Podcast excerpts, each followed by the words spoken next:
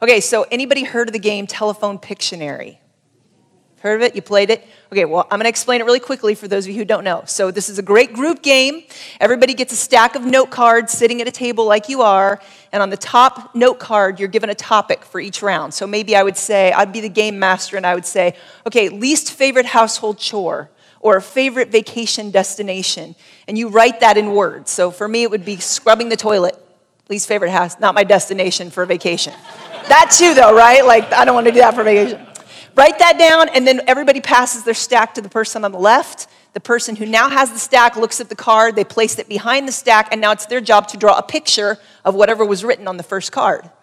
The stacks are then passed again. And now the person with the stack looks at the picture and on the next card has to write down in words what they just saw. And this goes back and forth till the entire table has passed the stack of cards around. And it alternates between written message and illustrated message until the original player has their stack back and they get to look and see how their original message was interpreted or changed or completely obliterated altogether. I assure you that unless you have a great community of fine artists, in most cases, the first and the last card do not say the same things. So I made the staff here play this game with me last week for the sake of this illustration, and their examples were so good that I wanted to show you a couple of them, all right? So the first round, we did the topic of blockbuster movies. I didn't tell them that they had to put a title, anything related to a blockbuster movie. Ironically, the selection I chose, I've not thought about this movie in years, and then Lenny talked about it last hour. I'm going to do this wrong. Somebody wrote down the last of the Mohicans, okay? Go, go figure. So the last of the Mohicans and the stack gets passed, and the next person draws this picture. now let's be honest. Again, this is how most of us draw, right? Stick figures. And I mean, I don't remember everything about the last of the Mohicans, but I'm like, okay, I see where they're coming from. So the cards get passed again, and the next person interprets this picture as Dances with Wolves. Okay, at least we're still in the topic of blockbuster films, right? So the cards get passed again, and this next one, really impressed with someone dancing with a wolf. This is pretty good, right? I mean, this is our facilities manager. He was really proud of it, and he said, That's mine. So, someone dancing with a wolf passed the cards on, and this now gets interpreted. This is where we get a little off base vampire. now, I was concerned at two points here. One, maybe, but vampire, is that a blockbuster movie? Is it a movie at all? And is it a blockbuster? But here we go. We're going to pass the cards again. They get vampire, and our next drawer does a decent job. I could interpret that as a vampire. And so the next person gets us back on track in terms of blockbuster movies a bit. Twilight, regardless of what you think about it. All right, Twilight. And so the last drawer in this round takes the card and says, Boy with buck teeth plus girl with heart mouth plus dog. and the last person who gets it says, Oh, that's the Wizard of Oz. what? Lions and tigers and bears or something like that? Clearly, something was lost in translation in this drawing. Matt, I don't think it was an illustration or an introduction, as the book jacket thing went. But all right, so then we did one more round, okay, because we were having so much fun. And this topic I gave them was common Pastor Steve phrases.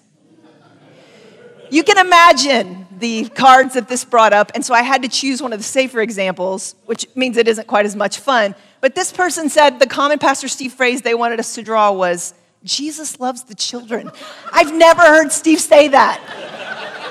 Like, I'm sure he thinks that's true, but never, okay? So, anyway, we're gonna pass the cards. We pass the cards, and Jesus loves the children now. We have a big heart with a big person being greater than little people. What? Okay, pass the cards again. We must love the one. Again, I've never heard Steve say that exactly, but We'll go with it, pass the cards again. And now we have, I think, the steeple at College Church over some people and a heart moving towards one. Okay, maybe we must love the one. It gets passed again, and the person says, Love God first. Again, I'm sure Steve has said that, but Moses did too, I think. So, all right, next one then.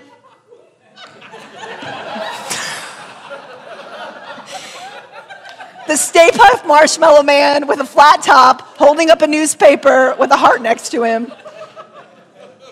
And it goes to the last player who, again, the topic being common Pastor Steve phrases, says, I love the Bible, especially when I hold it up like this. Clearly, either our staff team needs to become better artists or listen more closely to our senior pastor. I love this game for a lot of reasons. It invokes hysterical laughter, definitely, and it definitely illuminates who in the group are not so great with artwork. But mostly, I love how it illuminates the reality that all sorts of factors can impede and interfere with getting an intended message communicated to others. When there is a lack of clarity in the message being communicated, it's hard for everybody to be on the same page or to achieve shared meaning, as communication experts tell us is the goal. And it's certainly difficult to have any type of message that will invoke lasting change or results in those who are receiving the message. And this matters, of course, to us as preachers for a number of reasons, but the primary one being that you could be called to preach and have a dynamic message given to you by God to share with others.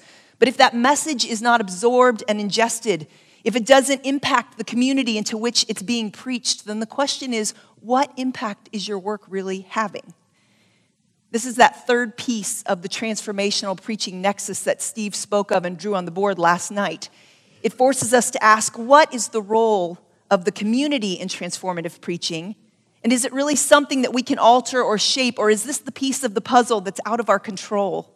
Do we just have to hope that we're lucky and we find ourselves in a congregation that is dynamic and ripe for being shaped by our passion to preach and the message that God has given to us? Or is there something that we as pastors and leaders are called to do in order to prepare and prime our congregations to be spiritually formed and changed by the message that God has given to us? Let me ask you to do this. Just at your table somewhere on a scrap piece of paper on the back of a handout that was given to you, I want you to write something down. I want you to think for about 60 seconds of all the various ministries or departments you have at your church, whether you're in a large church or a small church or something in between, it doesn't matter. Just write down the names of various influencing groups in your church, groups that have a message. Okay? Take 60 seconds.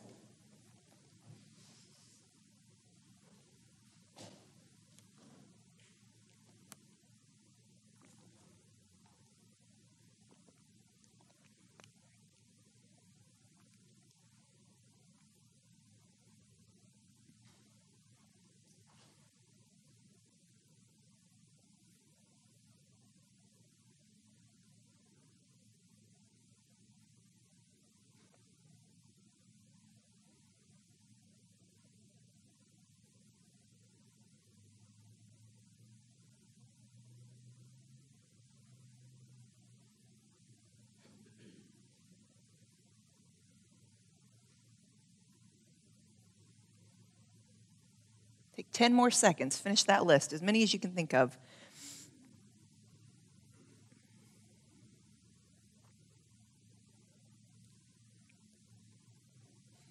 Okay, we're going to try to shout these out one at a time, and if you hear one that's already on your list, just go to the next one. But give me some um, ideas of groups that have a message or influence within your church.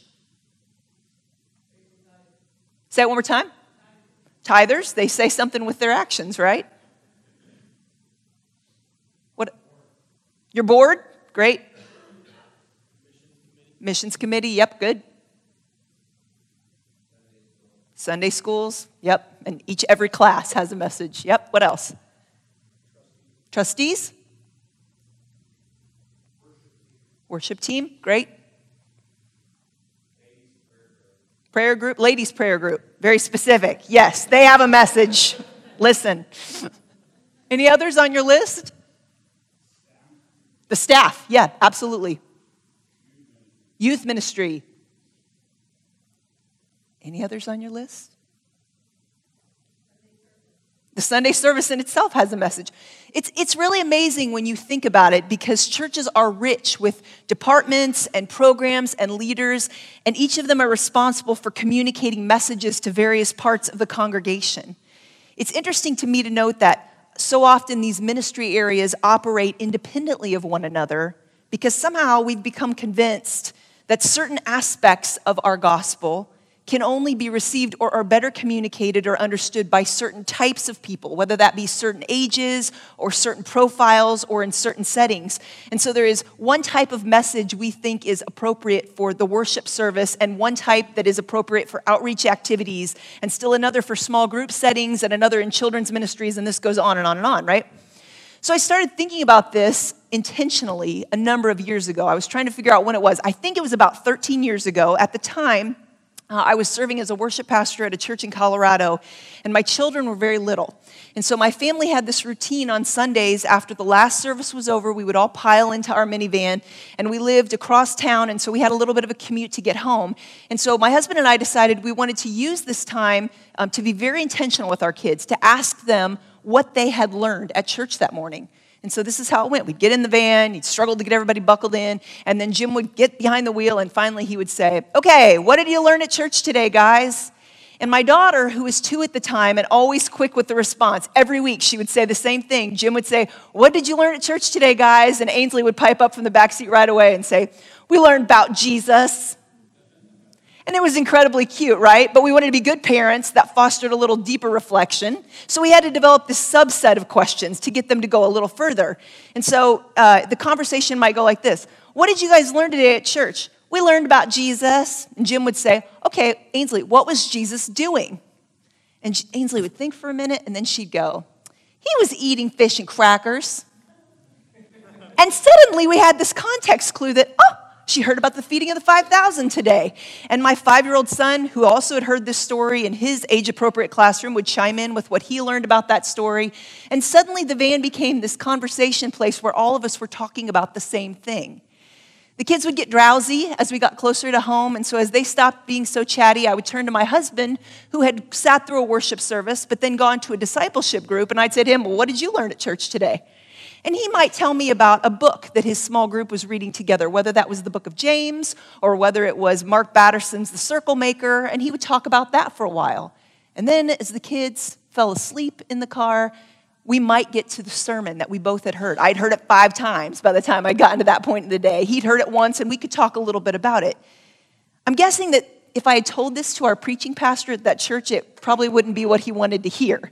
That his message was the last thing that we talked about because he was an amazing preacher and he was faithful every week to seek the Lord's guidance for the message that he was to share with those he was called to shepherd.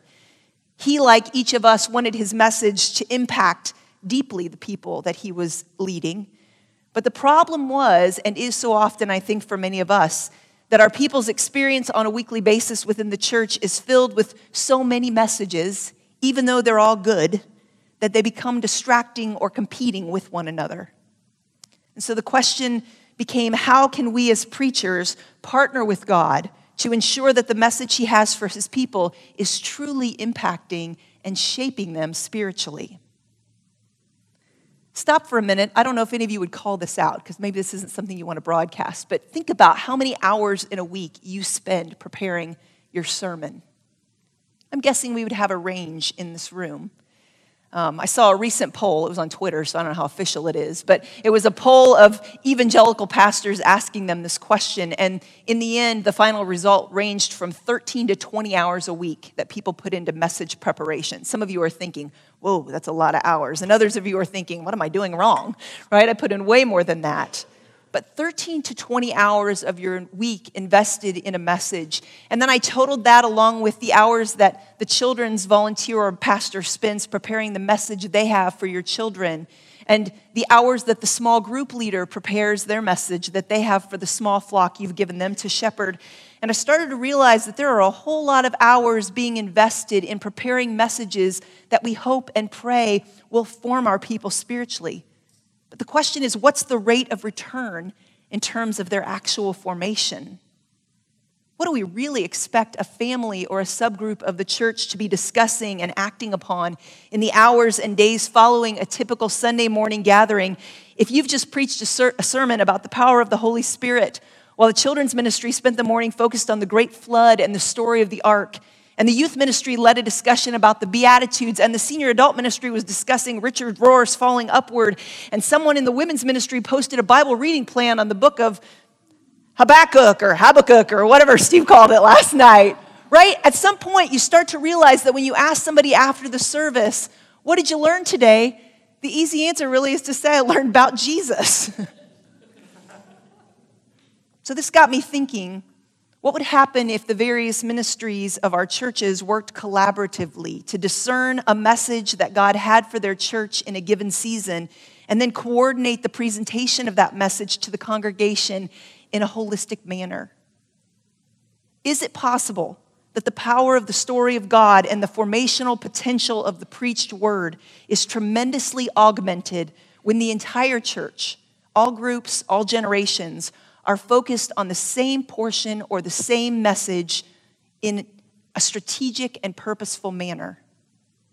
And what would the potential outcome or the spiritual yield be if we were to block out certain seasons of the year where we coordinated each and every ministry of the church to focus on that singular message? It sounds good in theory, right? The question is how on earth does this happen? What's it look like in a real life church with real people and preachers who are accustomed to doing things in a particular way, which is probably not this way? We embarked upon this journey a number of years, ago here at College Church, and it's been an adventure, and we've learned some things, and we've had some bumps, and we're still figuring a lot of things out. But back when we started this, we began to call this an all church campaign. I'm guessing that being in the church, you're not unfamiliar with the word campaign. It probably um, conjures up some something in your head when I just say it. It might be a, a capital campaign where you're raising funds for a building or a project or a program that you hope to start. It might be a book campaign. Maybe you've done a book campaign with your church where you're all reading the same thing, hoping to move in a certain direction, or um, a discipline campaign like 40 days of prayer and fasting. I was at a church that faithfully did an outreach campaign where once a year we spent several weeks just focused on ministries in our community and world um, that we, we really zeroed in on more than our interior life for that season. We don't have an unfamiliarity with the idea of an all church emphasis, but when it comes to the entire church being focused on the same message or portion of God's word together, I found that there's a special set of disciplines that I think are required from us as preachers and as leaders of the church. And I want to just walk through those with you today. I'm sure there are many more. This is simply me telling you what I've learned this far in the journey. And I put the clicker down somewhere, and I'm, where did I put it? Oh, there it is. Okay. So, number one, seek the message of the Lord for our congregations corporately. To do this, I think it requires teamwork and humility and trust and also planning. Because you see, normally our practice is we send the preaching pastor to ascend the mountain to listen to the word of the Lord and then bring it down to the people, those of us on staff or our volunteers, and say, This is the direction that we're going. But, but inquiring of the Lord corporately requires the entire team, volunteers and staff alike, to spend time listening for God's leading while also being attuned to where the congregation we've been given to shepherd is presently living. Because let's face it, we can be on fire to preach and have a message that God has divinely inspired in us. But if we're not in tune with where our congregation is presently living at in their spiritual journey, or if we're not aware of what's happening in the world that encompasses our immediate community, then there's no amount of vigor or vim or enthusiasm from a preacher or her message that will truly transform those who are listening. This corporate seeking of the Lord's message requires also an incredible amount of humility and trust on the part of you as the preacher. This is true on many levels because it's really probably in m- most cases much easier to work independently and to just let each ministry or ministry leader in your church do his or her own thing. After all, it's all about Jesus, right? So it's good. But the power of a collaborative focus amongst the ministries and the message of your church has incredible potential to be the thing that inspires and compels the community of your church to be truly changed and formed by the message God has given you. Seeking the message of the Lord corporately also has to be strategic. It requires a fair bit of planning on your part as the preacher and a willingness to seek God's direction for a particular season of your church's life. You have to prepare early enough so that each of the players who are leading your church can plan a contribution to make towards that message's transmission to your congregation. I often wonder why we assume the Holy Spirit only inspires us with a word the week that it needs to be preached. That happens, right? God wakes us up in the middle of the night and either says, We're not going that way, or I have something else for you to share.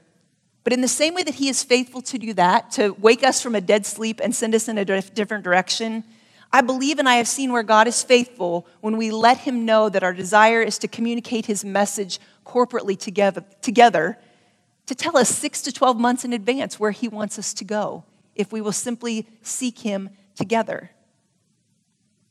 I'm going to do it again. The second thing then is that we need to stop doing things during this particular season that don't align with communicating the specific message God has given us for our communities. Mm-hmm. This is like truly pushing pause on regular activities within your church if they don't directly benefit or align with what the team has been called to communicate and promote in that season. If we want the message to truly penetrate the community, then we have to remove extraneous activities and messages, even if they're good ones, in order to illuminate the importance of the message that we want to communicate, that we are called to communicate and have brought to life in our people during this specific campaign. Here again, I think this requires a ton of sacrifice, not only on your part as the preacher, but on everyone's part in your entire church.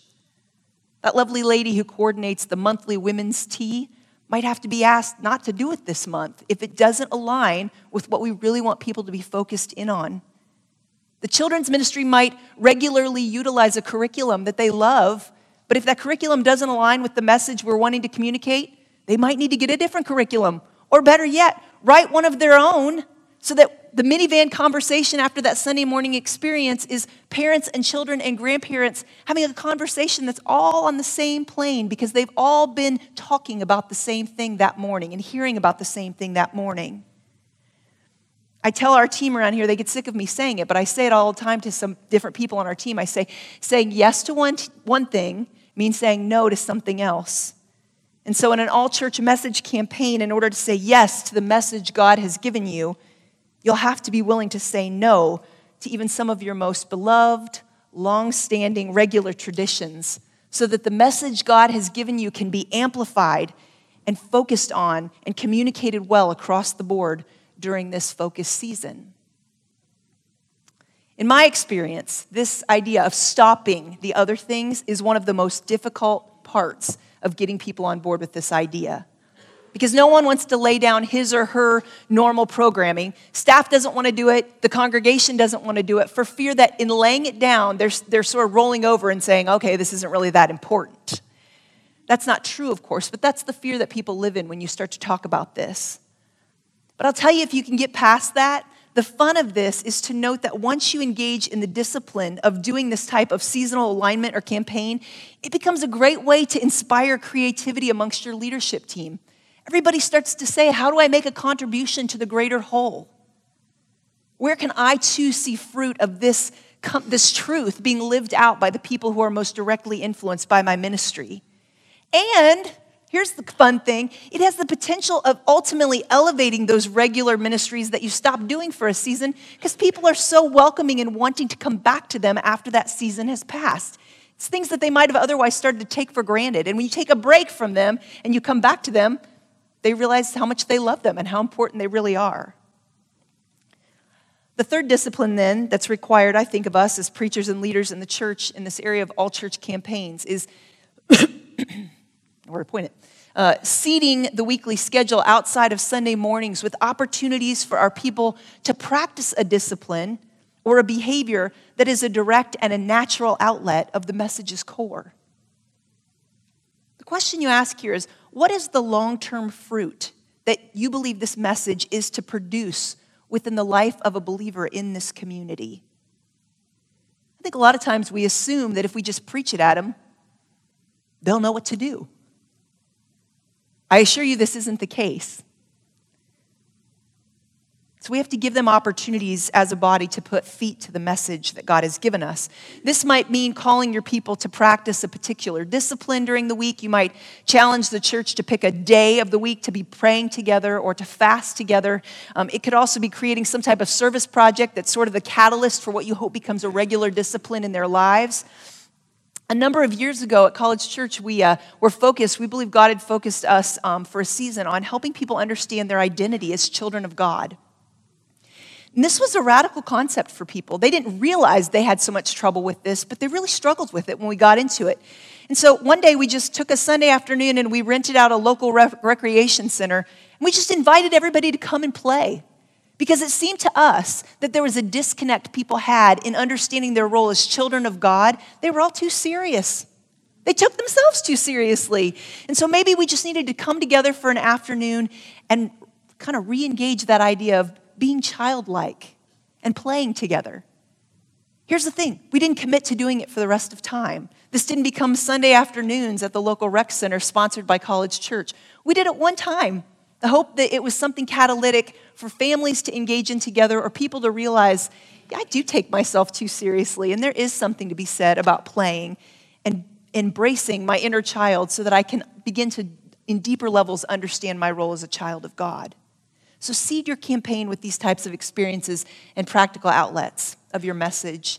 And then the fourth one would be to select targeted and prime seasons within the life of your church for these all church campaigns.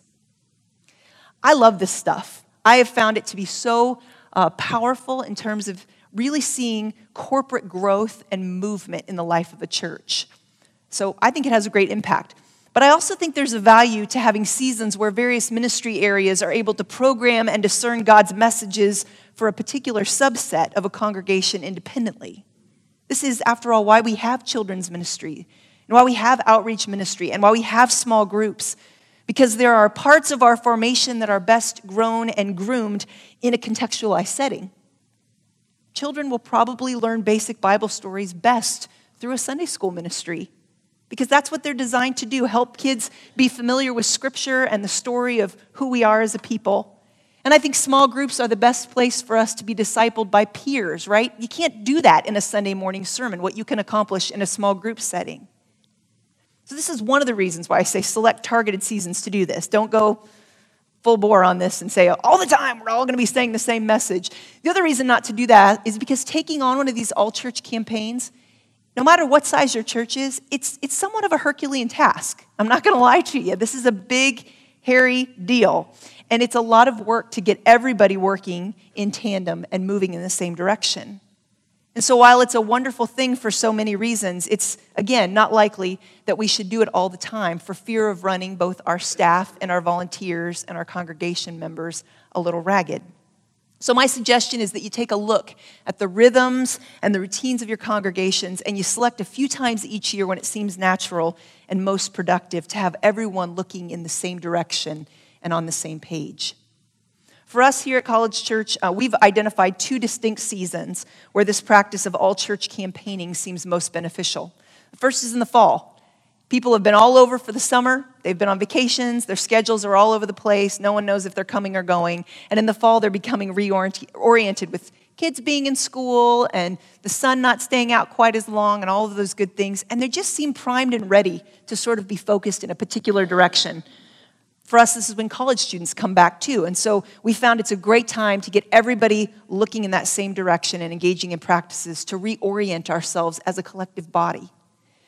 the other time then for us is right after the holidays in January. Again, holidays send everybody's schedule into tizzy. And so people sort of look to the church, I think, to like reorient me here, people. I got to get back on track with whether it's not eating chocolate for every meal of the day or it's, you know, just routines of going to sleep at a normal hour and praying and all of those good things. And so for us, these are the two primary seasons where it just seems to work right now for an all church campaign. You may find in your church it's a completely different part of the year.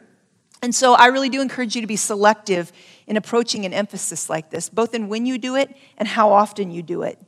If you've never done it before, please let me encourage you to try it once. Gather your leaders, talk about it, make a plan together, seek the Lord together first and foremost. And then before you schedule another one, debrief with that same group of leaders and your congregation and find out did it really move us collectively like a big amoeba from one place to the next? Did it accomplish what we wanted it to, or do we need to rethink how we approach this in the days ahead? I would love to know, I would love to turn you loose at your tables for just a minute to talk about this idea of a singular message within your congregations. And the question I want you to answer is what are the obstacles in getting your church onto the same page? I've mentioned a few of them, but what are the other obstacles that you run into when you think about this idea? Maybe you've never tried it before, but you immediately were like, oh, that sounds good, but, and you had an idea. Share that with one another. Let's take a few minutes to talk about that.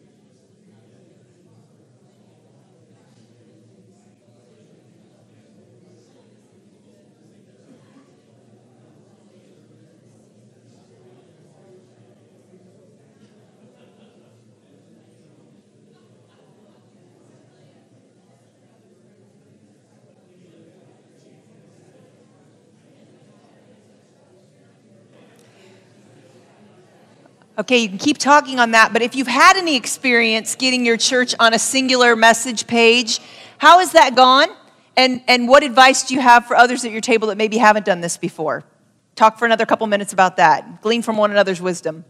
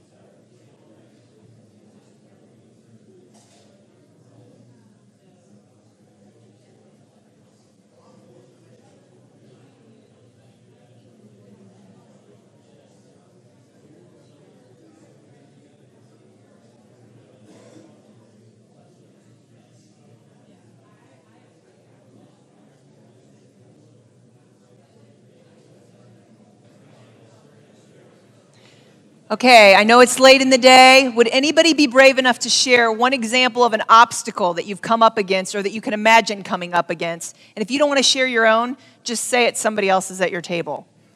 Or share one on behalf of someone else at your table. An obstacle? Yes, sir.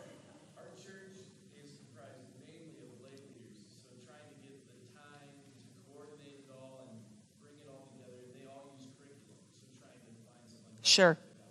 So you might actually need to extend the amount of planning time. You might have to seek the Lord's leading a couple years in advance to get everybody on the same page and do it, but certainly an obstacle. Yep. What, one more? One more obstacle?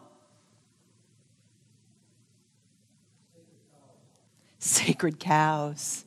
Yes, and I only wish you meant the actual animal. Um, yeah, right? These things that that whole stop doing, uh, oh my word, you're going to hit, you know, a lot of obstacles there. Or the whole thing of, well, why are we doing it this way? We've never done it this way before. We don't even know if we like the way we're doing it, which is how we've always done it. So why are we doing it differently? Yeah, so here again, I think communicating well in advance to your congregation what's about to happen to them well in advance is, a, is, is one of the ways that you could help to at least intersect that obstacle. Anybody have a good experience with this that they want to share what happened as a result to their congregation? Yes, sir.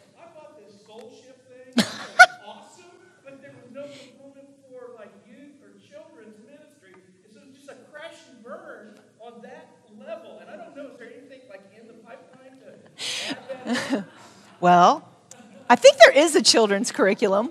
There wasn't when I bought because I was here like when he just, I think the pen just got off the page. Yes. It's Steve's fault. Just talk to him afterwards. and give his email address. Any good stories? Anybody have a good experience where you've tried to get everybody on the same page and you've seen a movement or growth of your church? Yes, sir.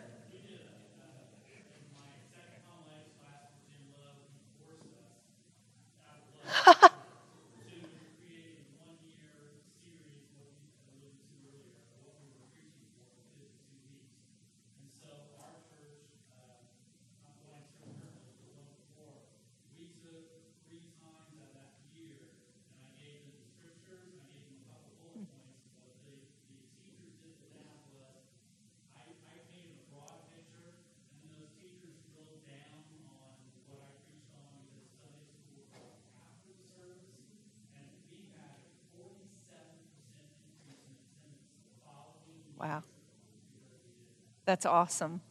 Yeah, sometimes we get freaked out by this idea, especially as preachers, because we're like, I don't want to get boxed in to something, you know. But the truth is, if your planning can be um, the ballpark, but not telling somebody what the section is that they have to sit in or the exact seat number that they have, just get it, get everybody in the same ballpark. And I don't mean the Bible. That's a little too big. That's like the same nation, okay?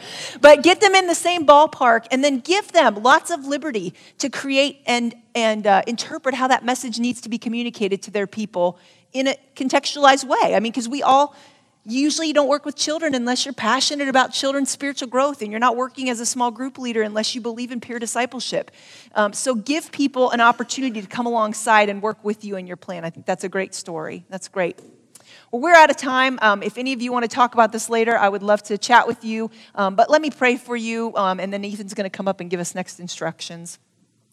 God, um, it would be so easy for us to think as preachers, um, all we need is our call and a message from you. And yet, if we haven't engaged the task of preparing our communities, the people that you've given us to shepherd, then our words may be nothing more than strings of eloquent words that have no lasting impact on your children. And so, God, we ask that you would continue to make us holistic preachers who are concerned with all three aspects and elements and give us creative vision for how we can prep and prepare our communities to receive your important messages. Thank you for each of these servants, and I pray that you would continue to bless and grow their ministries. In your name we pray. Amen.